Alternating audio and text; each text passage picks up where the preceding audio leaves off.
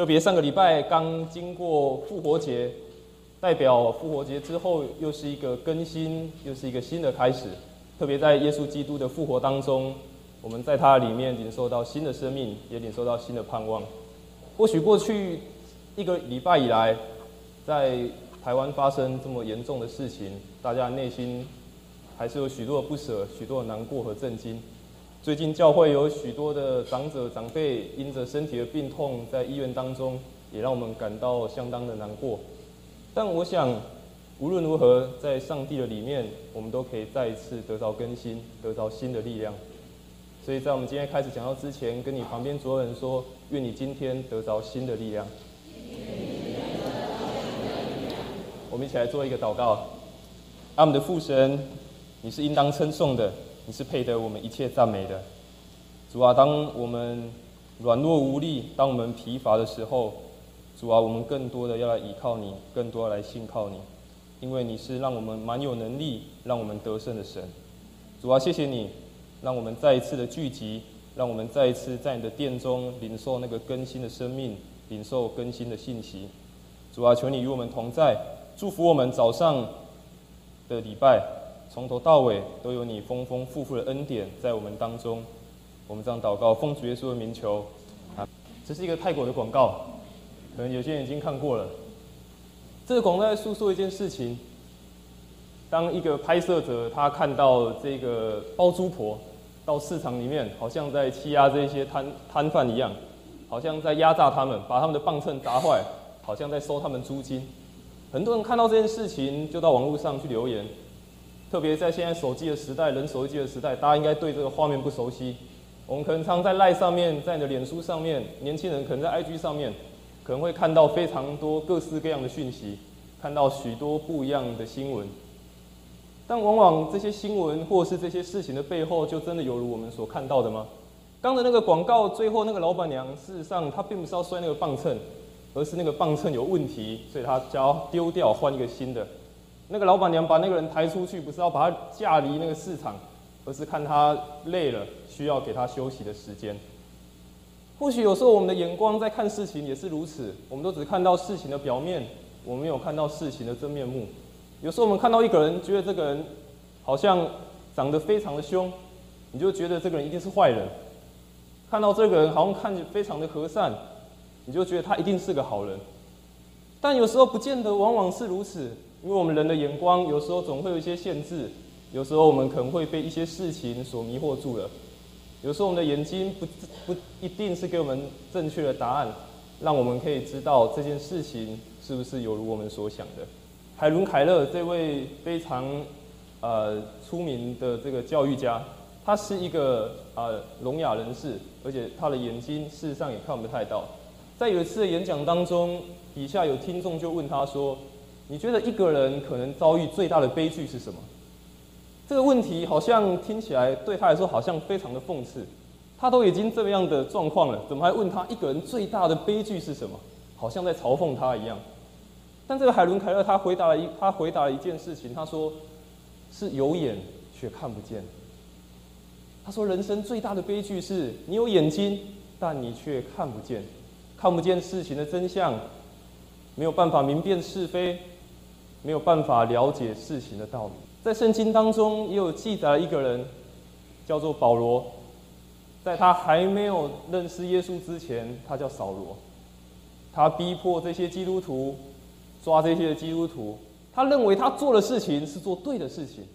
他认为他所接受的这些律法的学习，他所接受这一切的教导都是对的。所以在他眼中，他觉得这些基督徒是坏蛋，觉得这些基督徒我要去抓捕他们。所以保罗他看到这些基督徒就去抓，看到尸体反被石头丢死的时候，他也站在旁边看着。但圣经描写在使徒行传的第九章第三节到第五节，扫罗行路将到大马色的时候，突然从天上发光，四面照着他，他就扑倒在地，听见有声音对他说：“扫罗，扫罗，你为什么逼迫我？”他说：“主啊，你是谁？”主说：“我就是你所逼迫的耶稣。”扫罗从地上起来，睁开眼睛，竟不能看见什么。有人拉他的手，进他领他进了大马色，三日不能看见，也不吃，也不喝。原本扫罗眼睛他是用来抓基督徒，用来看这些看这些人到底有没有做错。但突然遇见了耶稣的时候，耶稣让他的眼睛看不见了。原本保罗认为他所做的都是正确的，保罗他行的都是对的，但耶稣在这个时候告诉他：“保罗啊，你在逼迫的是，你知道你在逼迫的是谁吗？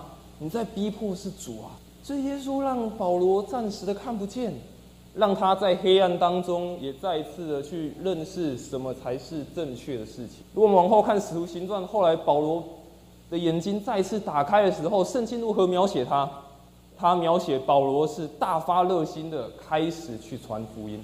我们看见一个过去，他认为自己是对的，他觉得他做任何事情都是正确的，但是怎么会有一个那么大的转变？在那个黑暗的过程当中，他到底经历到了什么？他到底看见了什么？让他有一个新的眼光，让他的生命有一个不一样的更新。我们今天所读的经文在马太福音的第六章二十二到二十三节，经文非常的短。所以，我们再来念一次，来，大家一起来，请。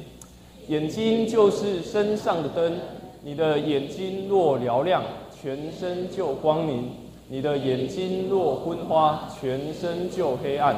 你里头的光若黑暗了，那黑暗是何等的大呢？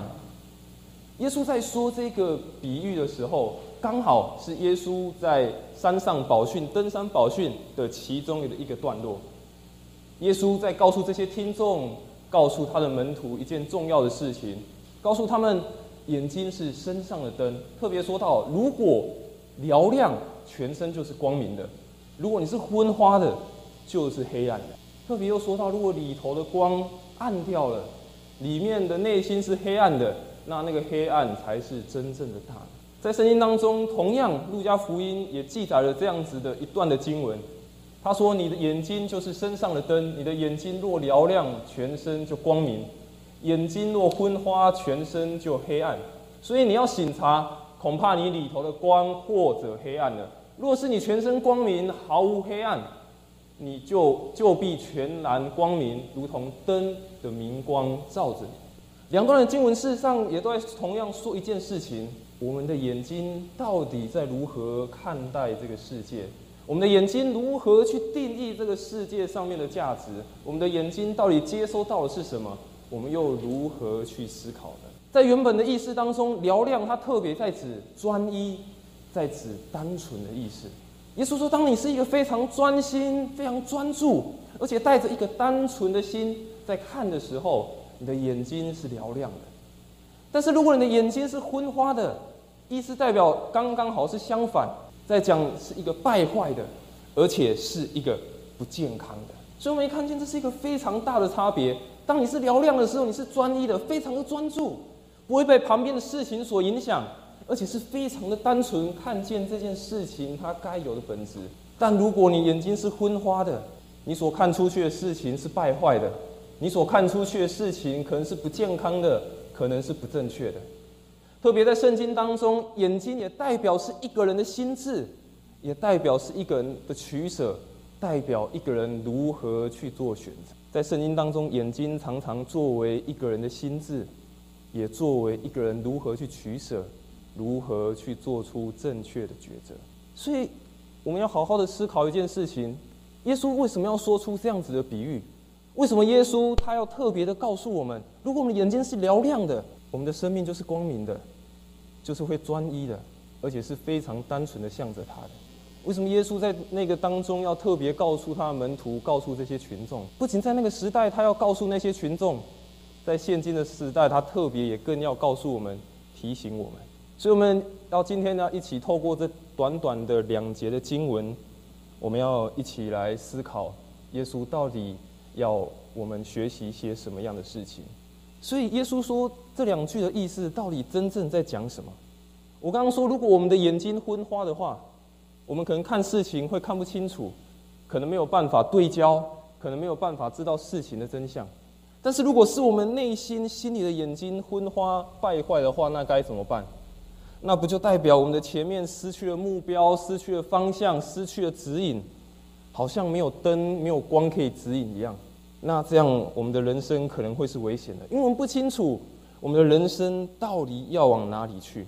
如果我们的内心当中没有一个明确、没有一个专一的目标的话，我们不知道我们的人生可能要往哪里去。所以，当我们愿意对齐的时候，我们就再一次的可以走在光明当中。但可惜，我们一定要先面对一个问题：虽然我们有眼睛，我们知道我们要专注，我们要专一，我们要认真的看这个世界所发生的事情，但不可避免的，我们人都要面对老化、面对衰败的时刻。我们的眼睛或许有一天会不管用，我们眼睛有一天或许会看错。当我们每次看到电视节目的时候，我们转开购物购物台，购物台通常都卖一些什么？锅子，卖一些家具，但更多的是卖什么？保养品、遮瑕霜、吸吸霜、修复霜、各种美白霜，然后有什么早安、晚安霜还是什么？我不清楚。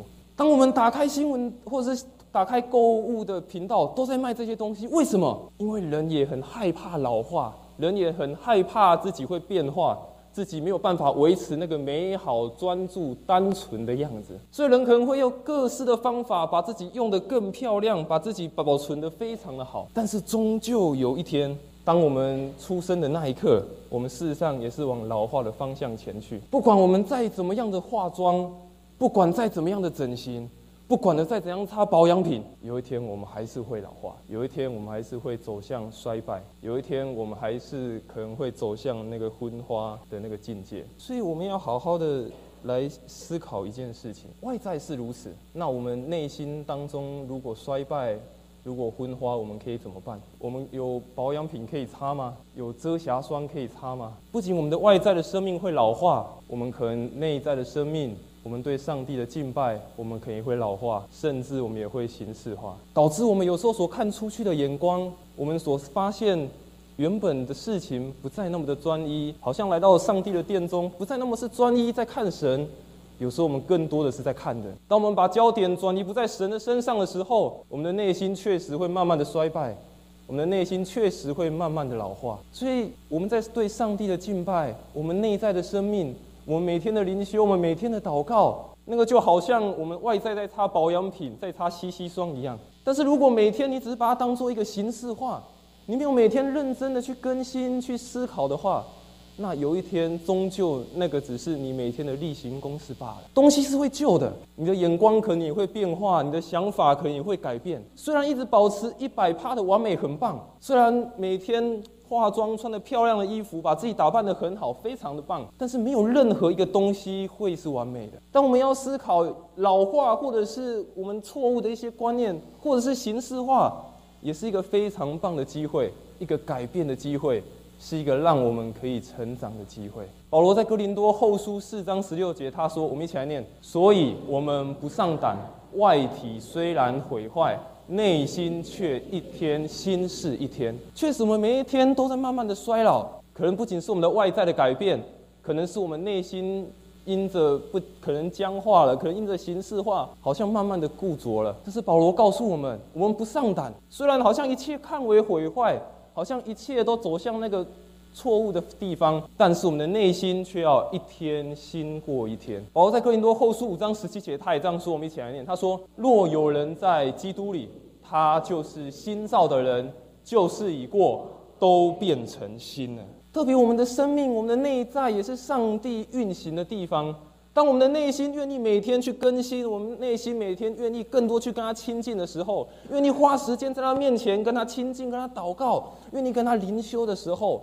我想我们在里面每一天都会是新造的人。我想我们每一天都会得着那个不一样的更新，而不是每一次要祷告、要灵修，或者是要来到教会当中，你就觉得啊，又来了，又要做这件事情了。而是每次我们都带着一个喜乐的心，期待每一次我们在与神亲近的时候，神打开我们的眼睛，看见新的一个眼光，打开我们的心，让我们的生命再一次的被他调整，再一次的被他改变。所以，如果我们要愿意得着一个新的心，我们的眼光也要有新的改变，不再用原本我们的标准，不再用原本我们所想的来看判断事物。所以保罗也说，不要效法这个世界，只要心意更新而变化，叫你们查验何为神的善良、纯全、可喜悦的旨。所以，我们今天一起来思考，我们如何在这样旧的眼光当中，如何来变成新的眼光，来看我们的世界，看我们的社会，看我们自己的家庭。也看我们的教会。第一个我要跟大家分享的是，我们旧的眼光，我们看的可能是短暂，但新的眼光，我们可能看到的是永恒。刚刚所说马太福音六章二十二到二十三节，我们所读的这段经文，刚好它被放在两个的比喻中间，被放在天上的财宝跟人不能侍奉两个主的比喻中间。在前面的这个论天上的财宝当中。耶稣告诉这些听众，告诉他的门徒，他说：“不要为自己这个积财宝在地上，地上有虫子咬。”会锈坏，所以应当把财宝积在天上。接着，耶稣又讲了另外一个比喻，就是在讲人不能侍奉两个主，人不能爱这个又爱那个，不能侍奉马门，又不能侍，也不能同时的侍奉主。所以，耶稣在这两个的比喻中间，特别插入了这样子的一个比喻，也在告诉这些门徒跟听众一件事情：他们可能所看的只是一个暂时的，他们所看的可能是地上的财产。地上的这些，他们所努力耕耘、所奋斗的，但是耶稣告诉他们：你们要看的不是这个。你们的眼睛如果专一的是看天上的事情、看永恒的事情，你们的眼睛会是如何？会是单纯的，而且是嘹亮，而且是清楚的。所以在整个马太福音的第六章，如果你有圣经，或是你回去继续看，最后在第六章结束的时候，耶稣用了一一段的信息做了结束。他说：所以不要忧虑，说吃什么。喝什么，穿什么，这都是外邦人求的。我们所求，这我们所需用的一切，天父都知道了。我们要求的是，先求他的国跟他的义，一切都加给你们。耶稣为什么如此的说？他也在提醒我们，不要有时候过分的为了物质上的需要而烦恼。不是说我们就不去赚取钱财，不去认真工作，而是耶稣告诉我们，他知道我们所需要的。耶稣也告诉我们，这一切是短暂的。耶稣也告诉我们，如果我们眼睛是嘹亮、专一、专注在他的身上的时候，他所给我们的是我们所需要的一切。在路加福音当中也记载了一个故事，有一个财主，他有非常多的田产，田产丰盛，他自己的心理思想说：我我的出产没有地方收藏，怎么办呢？又说我这么办，把我的仓房拆了，另盖更大的，在那里好收藏我一切的粮食和财物，然后要对我的灵魂说。灵魂啊，你有许多财务积存，可做多年的费用，只管安安逸逸的吃喝快乐吧。神却对他说：“无知的人啊，今夜必要你的灵魂，你所预备的要归谁呢？”这个有钱的财主想说：“我这么有钱，家财万贯，我有这么多的这些谷物收成，没有地方放了。哇，那我只好盖更大的，那我可以放更多，我就可以在这边享受安安逸逸的吃喝快乐。但是。”神对他说：“无知的人，今夜要要你的灵魂，你所预备的要归谁？”我们看见这个财主，他所说什么？他说：“我的出产，我要怎么办？我的仓库，我的粮食，我的财富，我的灵魂，全部都在说我的，我的，我的，都是我的。”但他从来没有想过别人的需要是什么，甚至他也没有想过上帝的要求。他一直在说：“哎，我的出产太多了，怎么办？”那我是不是要盖新的仓库？哇，那我有新的仓库，那我就可以好好的享受安逸了。哇，都是我的，我可以好好的享受。别人怎么样不干我的事情，我只要自己享受就好了。但我们刚刚看那个经文的最后，他说什么？你尚且快乐，今今夜我要来收取你的灵魂，你尚且不知道。当这个有钱的财主他为了地上的一切所开心的时候，为了这个好像看似。很安逸，可以让他享受的这个时刻，但神却跟他说：“这个是短暂的。你的灵魂，我今天把你收去的话，那你有如何可以享受呢？如果今天收去的话，你又可以如何去享受呢？”他从来没有想到别人的需要，从来也没有体谅到别人，也没有看见别人是不是真的正在受苦，别人是不是正在旁边需要他的援助。他只是想说：“我自己就好，我享受这个短暂的快乐。”但却忘了身旁有更重要的事，也忘记他跟上帝的关系。所以保罗在哥林多后书四章十八节，他也如此说。我们一起念：原来我们不是顾念所见的，乃是顾念所不见的，因为所见的是暂时的，所不见的是永远的。保罗说，我们所顾念的不是那个看得见的。我要再一次的强调，不是那个看看得见的不重要，不是你明天就跟老板说，老板我要辞职，不是。或者说我明天就不去工作，我不赚钱，不是，而是耶稣在说一件事情：我们生活上的需要确实重要，但更重要的是，我们有没有愿意去顾念他的事情？我们有没有愿意将我们可以的，我们可以去帮助的，去分享给旁边的人？我们所顾念的，如果只是地上的事情，顾念的我的、我的、我的，都是我的，但却没有想到要去顾念别人，那这样又有什么益处呢？保罗说：“所见的是暂时的，所不见的是永远的。”所以，新的眼光让我们也再一次思考。我们看的不是那个暂时的，我们看的是要更远那个永恒的盼望。第二个，我们一起来思考：旧的眼光是只看价格，但新的眼光是可以看见价。很多人对于奉献这件事情，一直保留一个态保保持一个保留的态度，事实上是没有看见真正的价值。我说的奉献，不是我们等一下讲到之后金钱上的奉献，而是在许多事上，大家有没有看见？我在某个地方愿意摆上，在某个地方我愿意为某一个人付出那样子的奉献。前面的财主的故事，我们看到了，他是在说一件事情：我的仓库，我的粮食，我要盖更大的房子，我要在那个地方做更大的享受，我才不要奉献。我干嘛奉献给别人？我把我自己顾好就好了。有时候我们都会只看见那件事情，它当下带给我们的开心，当下带给我们的喜悦。却没有想到这件事情背后的价值可以带给我们什么样的益处。很多人不愿意去奉献，不愿意去参与，不愿意去看见别人的需要，是因为我们没有看见那样子的价值。所以这也帮助我们好好的思考：我们要奉献什么？我们要奉献什么？我们要看见什么？我们要愿意摆上我们的。有一个美国的神学家，他叫斯普罗尔，他说：价格跟价值最大的差别在于，价格是用现在。决定现在，但是价值是用现在决定未来。他说最大的差别是一个叫做现在决定现在，但是价值是现在决定了未来。当我们来到教会当中，你所看见的是什么？当每一次爱加倍的小朋友他们在台上献诗，或者是主日学的小朋友在台上唱歌的时候，我都在想象一件事情：当有一天五年后。十年后，十五年后，他们长大了之后，他们会成为一个什么样的人？他们会成为什么？在做什么样的工作？在什么地方做着什么样的事情？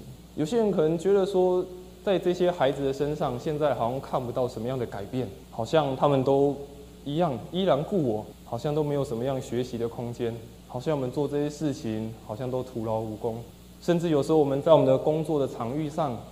好像你觉得你在做每天都做一样反复繁琐的事情，好像老板都没有看中我所做的，好像我的家人都没有看见我所付出的。但有时候我们就陷在那样子的当中，因为我们没有看到我们现在所做的是要决定未来要发生的事情。如果我们的眼光一直停留在我现在所做的，我一定要看到结果；我现在所做的，我一定要马上知道会如何。那这样子，我们永远没有办法用更大更远的眼光。去看我们身旁世界，看我们的社会，看我们的家庭，看我们的孩子，看我们的工作，甚至看我们的教会。早期的教父特土良，他也说：钱币上有该撒的像，但人的身上有上帝的形象。把钱币给该撒，但是把你这个人给上帝。钱币上有该撒的像，那就给世界吧。但是我们每一个人身上都有上帝的形象，那我们就把我们自己。给上帝吧。第三个我要分享的是，我们旧的眼光有时候只看到困难，但新的眼光帮助我们看见盼望。过去旧的眼光我们可能都只看见困难，但新的眼光帮助我们看见不一样的盼望。在旧约当中，当上帝应许要给以色列人进入到迦南地的时候，摩西先派了十二个探子，让他们到迦南地先去那边做侦查。圣经描写说。探子中有人论到所窥探之地，向以色列人报告恶信，说我们所窥探经过之地是吞吃居民之地。我们在那里所看见的人民都身量高大，我们在那里看见亚纳族人就是伟人，他们就是伟人的后裔。据我们看，自己就如蚱蜢一样；据他们看，我们也是如此。当摩西派了十二个探子出去，回来有十个探子说：“哇，那个地方是恶地啊！”我们眼睛所看到那个地方，哇，都是巨人，那个地方太困难了。我们以色列人进去就好像蚂蚁一般，好像蚱蜢一般，我们进去一定会被打败的。哦，不要，我们不要进去好了，我们继续留在这个地方，好像也好一点点。去那边我们一定会被打败。十二个探子当中有十个探子说，我们看见那里是困难，我们看见那里是巨人，我们看见那里是不可能的。那里怎么会是上帝带领我们去的应许之地呢？那里怎么会是牛奶与蜜之地呢？这是民数记的十四章六到九节，他说：窥探地的人中，嫩的儿子约书亚跟约夫你的儿子加勒撕裂衣服，对以色列全会众说：我们所窥探经过之地是极美之地。耶和华若喜悦我们，就会把我们领进那地，把地赐给我们。那地原是流奶与蜜之地。但你们不可背叛耶和华，也不要怕那地的居民，因为他们是我们的食物，并且必应他们的已经离开他们。有耶和华与我们同在，不要怕他们。同样的十二个人，二十四只眼睛所看到的，有十个人说那是恶地，是巨人。我们像蚱蜢一样进去会被蹂躏。但我们看见加勒跟约书亚，他们却说什么？他们所看的。是极美之地，他们所看的是怎样？神喜悦我们，就带领我们进去，是牛奶与蜜之地。他说：“耶和华与我们同在的时候，我们不用害怕。”那十个人的眼光所看见的是什么？担心、害怕、恐惧、困难、不可能。他们的眼睛好像就昏花了，看不清楚上帝真正要给他们的应许是什么。他们没有办法专一的看见，哇，那一块是多么富饶的的地方，是多么丰盛的地方。上帝预备给他们的，他们看见这困难在那里。但约书亚跟加勒回来，他们所说的不是说困难在那里，他们所看见的是一个未来的盼望。他们看见他们是非常丰盛、非常富饶，是极美之地。而且他说不要怕，他们才是我们的食物。上帝与我们同在的时候，我们有什么好害怕呢？不一样的眼光所看出去的，一个是看见了困难。一个看见的是未未来上帝要放在他们生命当中的盼望，看见了一个美好的图像。著名的游乐园迪士尼乐园，它的创办人华特迪士尼，他有一个梦想，他就是要盖这个非常让全家大小都欢乐的这个迪士尼乐园。但是当第一座迪士尼乐园还没有完成之前，他就已经先去世了，他没有能看见迪士尼乐园的完成。很多人可能觉得很遗憾。他一生的梦想就是要盖迪士尼乐园啊，但为什么没有完成？他没有看到，不是很可惜吗？后来有人去访问这个华特迪士尼的继承人，问他说：“他没有看到，不觉得可惜吗？”但这个继承人他说：“如果他没有先看见这座乐园，这座乐园就不会诞；如果他没有先看到这个乐园，没有先看到这个美丽的图画，那这个乐园就不会诞生了。如果他没有先有这样子清楚的看见。”这样子的乐园，这样美好的事情也不会成就，没有办法让许多的人可以在那边快乐，在那边享受。有时候我们也我们的生命也是如此，我们都只看到生命当中的困难和挑战。有时候我们觉得苦难临到的时候，觉得上帝好像离弃了我们，觉得上帝好像不再爱我们了，我们好像再也看不清上帝在哪里了，我们的眼睛好像也昏花掉了。但是我们有没有先看见那个更远？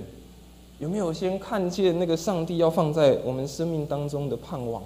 当保罗写信给哥林多教会的时候，哥林多教会也是同样遇到非常大的纷争、非常大的混乱。但保罗也一样鼓励这些哥林多教会的会友，我们也一起来念这段经文。他说：“我们这自战自亲的苦楚，要为我们成就极重无比、永远的荣耀。原来我们不是顾念所见。”乃是顾念所不见的，因为所见的是暂时的，所不见的是永远的。刚刚的这段经文后半部我们念过了，但前面他特别提到，这自战自亲的苦楚，是要成就极重无比，而且是永远的。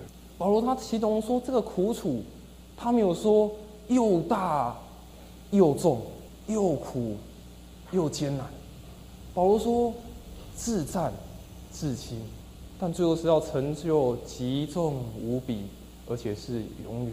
他们的眼睛如果一直专注在眼前那个困难，却没有看见背后更大的应许的时候，那可惜了。我们有时候就错过了上帝真的要放在我们生命当中的心意为何？一个非常出名的圣诗作曲家克罗斯比，他在他出生六个星期的时候，因为医生的诊治的失误，导致他眼睛全盲。但是他一生当中写了非好几千首的圣诗。有人问他说：“你的眼睛在六个六个星期大的时候就瞎掉了，你不觉得这样很痛苦吗？你不觉得那个医生很糟糕吗？”但这位作曲家他说：“若不是这个与生俱来的苦难，我就不会得到这么多的教育，产生这么大的影响，更不会有这么好的记忆。”他说：“如果明天有人要把完美的视觉给我，我也不会接受。我若是被世上美丽有趣的事物打岔，可能我就不会如此唱诗赞美神。”他说：“这个与生俱来的苦难，这个这么大的挑战、困难摆放在他的眼前，但他说，这个反而变成他生命当中最好的记忆，最大的影响。他也说，因为因而因因为这样，反而让他写了更多的圣诗，反而让他因为看不见。”他开口赞美神，他没有因着外面的眼睛所衰败、所看不见，他就停止了内心的眼睛，要继续的看见那样子的盼望，看见上帝要放在他生命当中做的事。在他八岁的时候，他写了他生平当中的第一首诗歌。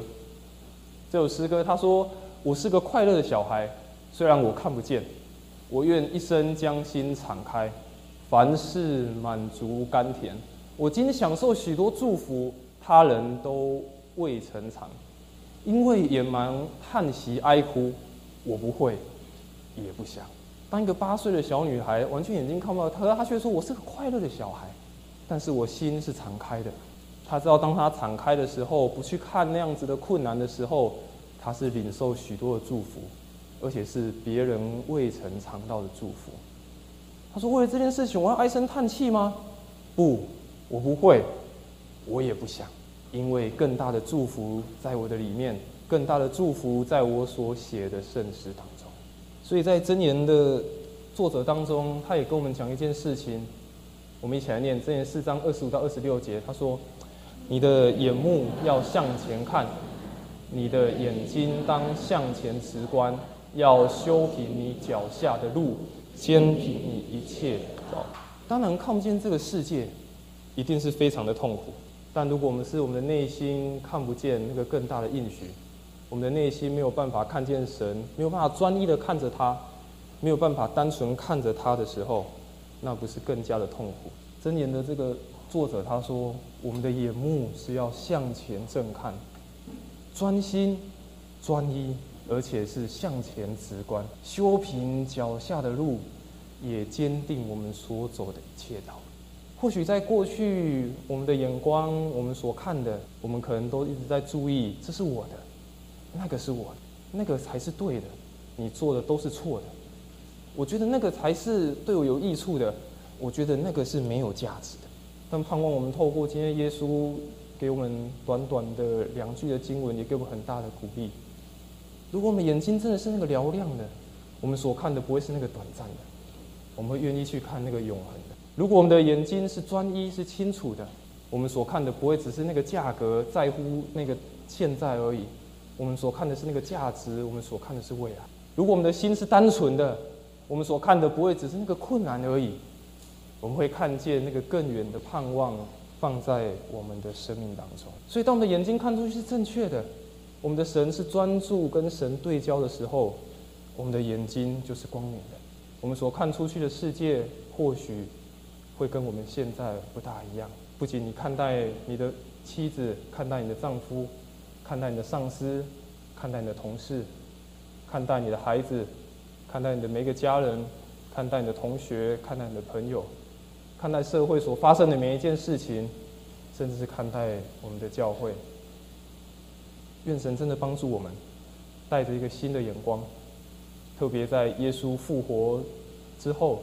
真的将那个更新的盼望、更新的眼目放在我们的生命里面，让我们用一个专心、嘹亮，而且是单纯的心来跟随他。我们一起来做一个祷告。阿们的父神，谢谢你，谢谢你，在我们的生命当中，让我们的生命得以被更新，让我们的生命得以再一次的被调整。主啊，特别求你来调整我们的眼目。或许过去我们所看的都是在专注自己的事情上，我们所看的可能都只是那个短暂的，但主啊，帮助我们，让我们再一次的对焦、对齐在你的身上，好让我们的眼光是向前的，我们脚所踏之地是那个平整的，让我们一生走在你的道路当中，带着一个新的眼光，带着一个新的盼望，让我们继续可以向前走。谢谢耶稣与我们同在，祷告奉主耶稣的名。